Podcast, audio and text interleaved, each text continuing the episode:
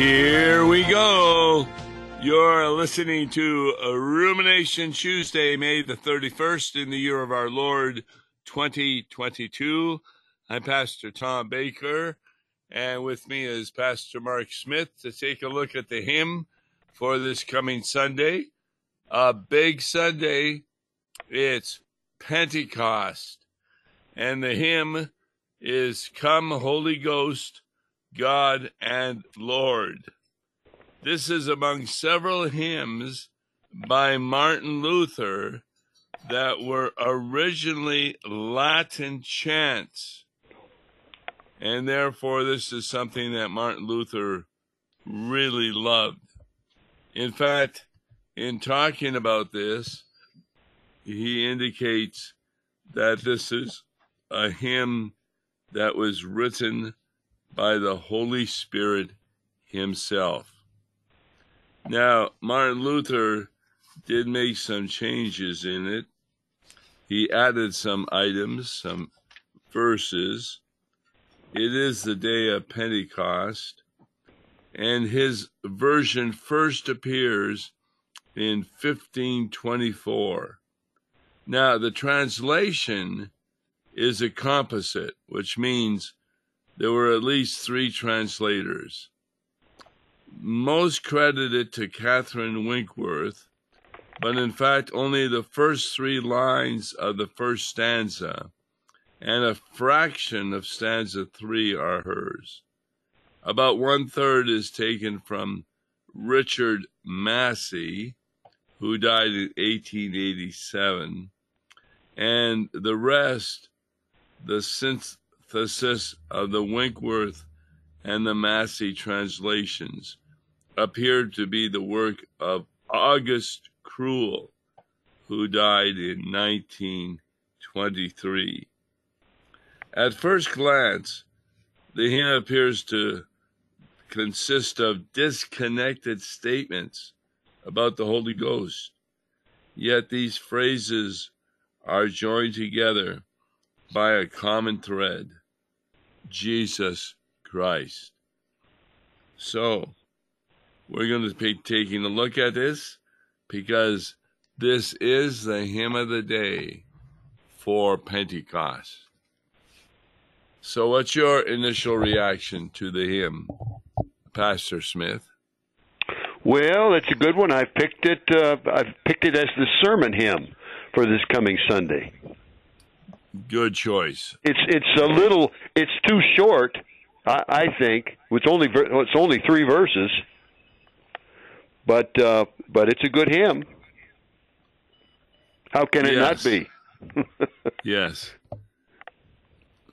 Like Luther said, he thought it was really written by the Holy Ghost himself. So, without further ado, let's kind of go through it. Okay. Look at the verse itself. If you would begin with stanza one. Come, Holy Ghost, God and Lord, with all your graces now outpoured on each believing on each believer's mind and heart, your fervent love to them impart. Lord, by the brightness of your light, in holy faith your church unite, from every land and every tongue. This is your praise, O Lord, our God, be sung. Alleluia, alleluia. Yes. So it talks about with all his graces now outpoured. Uh, not long ago, I had a layman come to me and he was talking about the Trinity. He said, You know, there's very little that we're singing that really is about the Holy Spirit. It's all really about Jesus. And I mentioned to him that that's the purpose of the Holy Spirit That's right. to to give that message of Jesus Christ. Yeah, what's that? What's that? I'm trying to think of the passage that says uh, the Holy Spirit will give. Uh, the Holy Spirit will place the emphasis on Jesus. Yes, well, there's no doubt that Pentecost is that time Right. because look, look at the sermon that Peter does on the day of Pentecost, and it's all about the forgiveness of sins. And yeah, can you can you imagine can you imagine a, a a fisherman like Peter Galilean fisherman like him getting getting up in front of all those people and preaching that way? That had to be the motivation of the Holy Spirit. Yes. Yes. In fact, we believe, teach, and confess that all of Scripture is really inspired by the Holy Spirit. And so in his preaching, Peter was motivated by the Holy Spirit. And remember, they were baptized that day. What was it, 3,000 people? Yeah, 3,000, right. Wow. 3,000 joined the church, or probably more. Yes. It's not that they were unbelievers. Many of them, like that blind man in chapter 9, he believed in the coming of the Messiah. And by hearing about Jesus, they believed he was the fulfillment of what had been promised. So, all your graces now outpoured on each believer's heart, uh, mind, and heart. What does that mean? Graces outpoured. Well, that's whatever comes through that the means of grace. That's uh, forgiveness of sins, life, and salvation. Power. Exactly. Pentecostal power, the power of the Holy Spirit. In other words, the benefits of right. Christ's death and resurrection are really the graces now outpoured on each believer's mind and heart.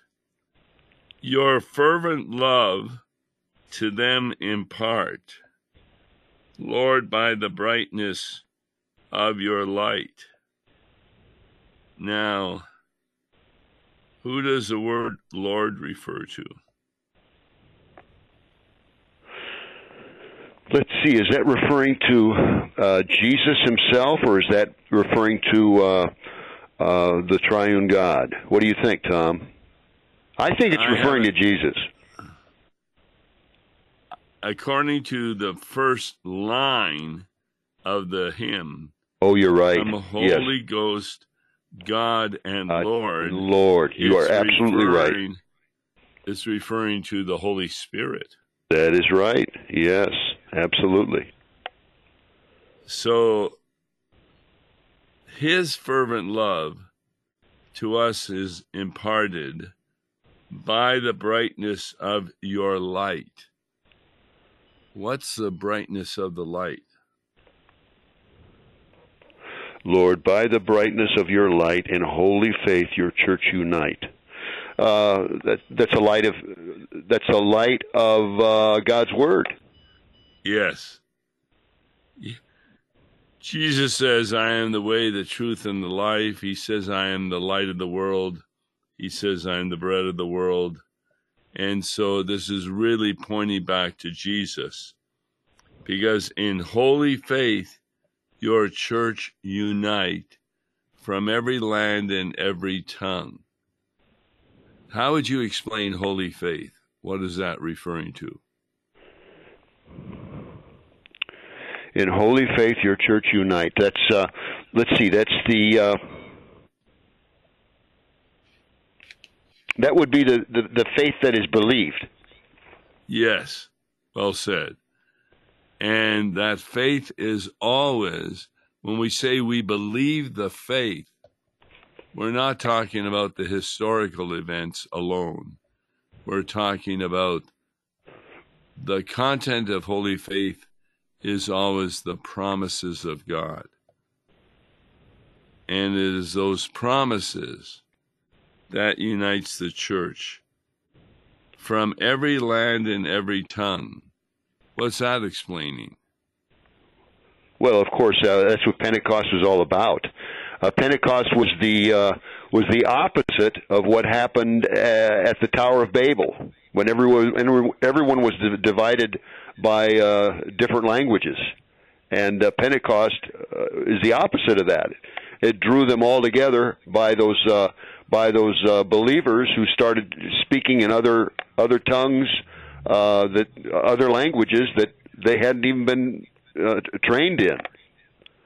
And the, and the gospel, everybody was hearing the gospel in their own words, in their own language. Now, I did a study on uh, these tongues, and I couldn't find one of them that referred that did not refer to a known foreign language. In in other words, these were not gibberish right of angels. These were actual words, and it even lists the number of people who heard them, including Arabs and many others who did not speak Hebrew or would not understand a lot of what was being said until it was told in their language. Yeah. In fact, I think I think a lot of people, I think my, myself included, got, grew up thinking that this was just the just the uh, disciples that were speaking. Uh, that just the disciples had those tongues of flame settle on them, and they alone were speaking in other languages. I th- it was it was more than that. In fact, it was men and wi- women, uh, perhaps even uh, younger children, who were uh, who the Holy Spirit was outpoured on them who, whoever was gathered together uh, on that day of Pentecost. Um, and you see sometimes you see pictures depicting that very thing that uh, the the the tongues of flame settling on uh, not just the disciples but on all these believers. And in fact, if you count if you count the different nationalities that are uh, are there on that Pentecost morning, it's it's much more than just twelve. Oh, my, yes. Now, how did Peter come to his conclusions in Acts 15 when he was sharing with them what had happened when he preached to Cornelius and his family? He felt like that was the same thing that happened to uh, them on on Pentecost Sunday, and when he saw the same phenomena uh, of of uh, these people speaking in these other languages, he felt that who am I to deny them baptism? Yes. And so he baptized Cornelius and whoever was gathered there in the household of Cornelius, w- baptized him. And remember, uh, when he got back to the church in Jerusalem, they had some questioning for him about that. Yeah, why is he eating with the uncircumcised? Right. And then he explained that even the uncircumcised are considered clean because That's of right. that vi- vision he had on the roof. That's right. Uh, and unclean and isn't it if you study that, I always think it's wonderful how that congregation in Jerusalem, which were ma- made up mostly of uh, Jewish believers, once they heard him explain all this, they were they were not only were they convinced, but they were uh, they celebrated the fact they they rejoiced that uh, God intended uh, salvation for for the Gentiles as well. It just warms Yes. your heart to see how they welcomed them. That shows uh, work of the Holy Spirit Right. creating that love, which verse 1 talks about. On each believer's mind and heart, your fervent love to them impart. And Yeah, I'm surprised you- part of it. I'm surprised you didn't ask me to define fervent this morning, Tom. Well, that was my next question. yeah. Fervent. I would say uh, passionate, fiery. Um, fervent would be, uh, yeah, I would say uh, uh, love that is impassioned and uh,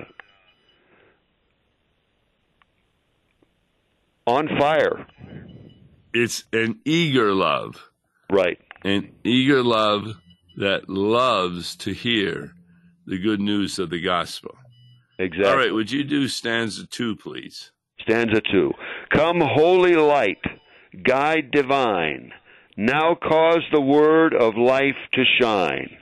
Teach us to know our God aright, and call him Father with delight. From every error keep us free. Let none but Christ our Master be. That we in living faith abide, in him our Lord with all our might confide. Alleluia, alleluia. Now, what I find interesting in stanza two is cause the word of life to shine, teach us to know our God aright. And I'm all set for him then to talk about Christ. But he doesn't. Who does he talk about?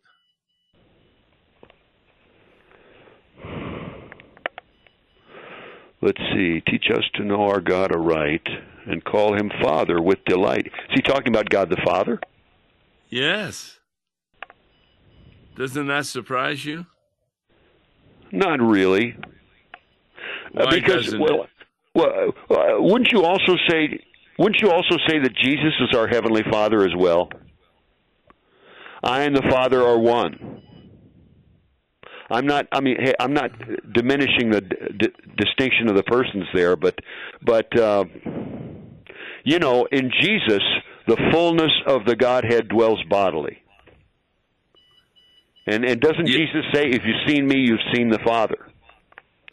Yeah, there are passages there, but I think we need to realize that the work of the Holy Spirit and the work of Jesus is to give glory to the Father. Okay, all right. That's what Agreed. the next line says. Let none but Christ our Master be. So here we're to call the Father in delight, and immediately let none but Christ our Master be. Why is he referred to as our Master? Well, he is God. Jesus is God. And who does he point to all the time? He points to the Father. That's right. So it's the Father that receives the glory. We looked at Revelation chapter 4 and 5 of the ascension recently. And there was God the Father on the throne, and Jesus came to him and took the scroll with seven seals, which Right. is our salvation. Right. took it took it from the Father. I I don't In fact, Jesus Jesus' whole uh, purpose when he came to earth was to fulfill what his Father sent him to do. and that's from Daniel chapter seven, hmm where the Ancient of Days, who is God the Father, sends the Son of Man, who is Jesus Christ, to earth to redeem us. And so that's why we call him our Father with delight. In every other religion in the world, why do they not consider the Father with delight?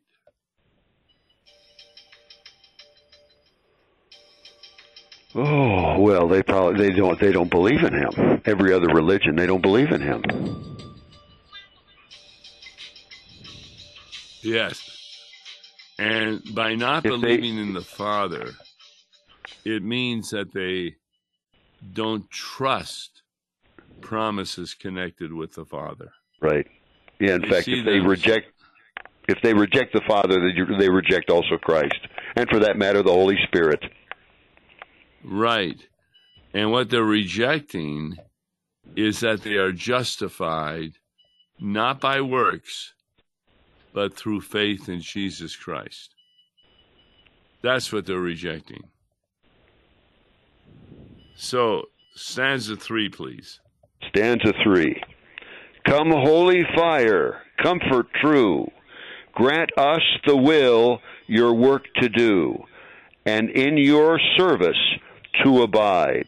Let trials turn us not aside. Lord, by your power prepare each heart, and to our weakness strength impart, that bravely here we may contend through life and death to you, our Lord, ascend. Alleluia, alleluia. The first question is it says, through life and death to you, our Lord, ascend. Who is being referred to as our Lord? Okay, let me look. Let me look at the context here. Yes. Let uh, what what's that line again, Tom? This is the last line. Lord, with all our might confide. I'm sorry. Um, through That we may- and death to you, our Lord. Yes, that bravely here we may contend through life and death to you, our Lord, ascend. That would be uh, God the Father, yes, right? through through Jesus Christ. Right, right. That's right. So, though this is a Pentecost hymn, the glory that's found in this hymn is directed towards God the Father. Very, very important. Now, it talks about come, holy fire. Now, we have many metaphors of Jesus Redeemer, Shepherd, Light, Bread. Why is the Holy Ghost have has the metaphor of fire? Well, I think that goes back to uh, back to the uh, the Sunday of Pentecost, where those those flames, those tongues of flame like fire, descend upon uh, the followers of, of Jesus. I think it goes back to there, wouldn't you say? I agree with that. That there are tongues of fire above the heads of the believers, hmm and that's a sign of the Holy Spirit. And what is He granting us the will to do? Grant us the will, your work to do. That's what He empowers. The Holy Spirit empowers us to do God's work. Yes, this is really a law and gospel point of view that you cannot do God's work apart from the Holy Spirit. And we've been saying that for months on law and gospel that truly good works are not those works that you conceive in your own heart, but they are called fruit of the Spirit. Yes. Very, very important. So you may have a believer and an unbeliever do the same outward work, but only the believer's work is a fruit of the Holy Spirit. So, in your service to abide. See that that's the purpose of salvation. What does it mean to abide in the service of the Holy Spirit? Remain. What are we remaining? We're remaining, we're abiding. Uh, let's see. I'm looking at this final verse. And in your service to abide. I, we're, we're remaining in his service. We want to, we want our whole life uh, to be lived in accord with his will and uh, to do his work. Whatever that work may be. As long as it's done in faith. What does that mean? Give me an example of doing something not in faith. Well, what, whatever I would say, whatever's in accord with the Ten Commandments and whatever. But you know, you can you can do something in accord with the Ten Commandments and yet not and uh, and not be in the faith. Well said. It, because so so whatever's done in accord with the Ten Commandments and it's done in faith, that is that is God pleasing. Yes, not in accord with the Ten Commandments means that you may be following the law externally. Right. But in your heart, it's not due to motivation by the Holy Spirit.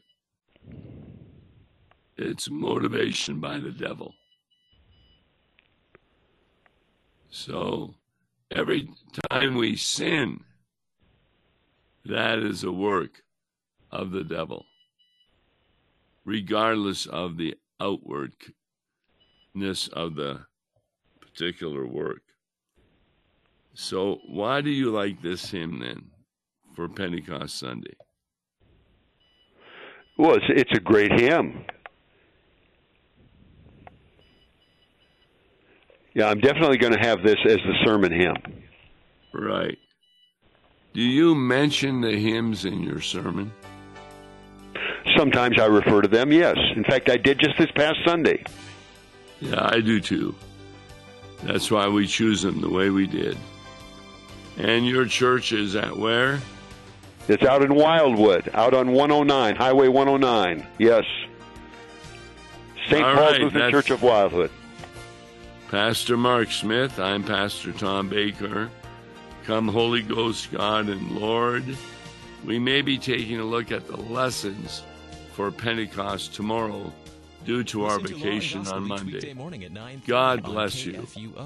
For a tax deductible gift to Law and Gospel, please make your check out to Law and Gospel and mail to Law and Gospel P.O. Box 28910, St. Louis, Missouri 63132, or call toll free 1 877 267 1962. Views and opinions expressed on Worldwide KFUO may not represent the official position of the management or ownership of KFUO, the Lutheran Church Missouri Synod. If you'd like to comment on programs or topics heard on Worldwide KFUO, write us at KFUO, 1333 South Kirkwood Road, St. Louis, Missouri 63122. You can also leave a question or comment on our comment line at 314 996 1542. We are the messenger of good news, Worldwide KFUO.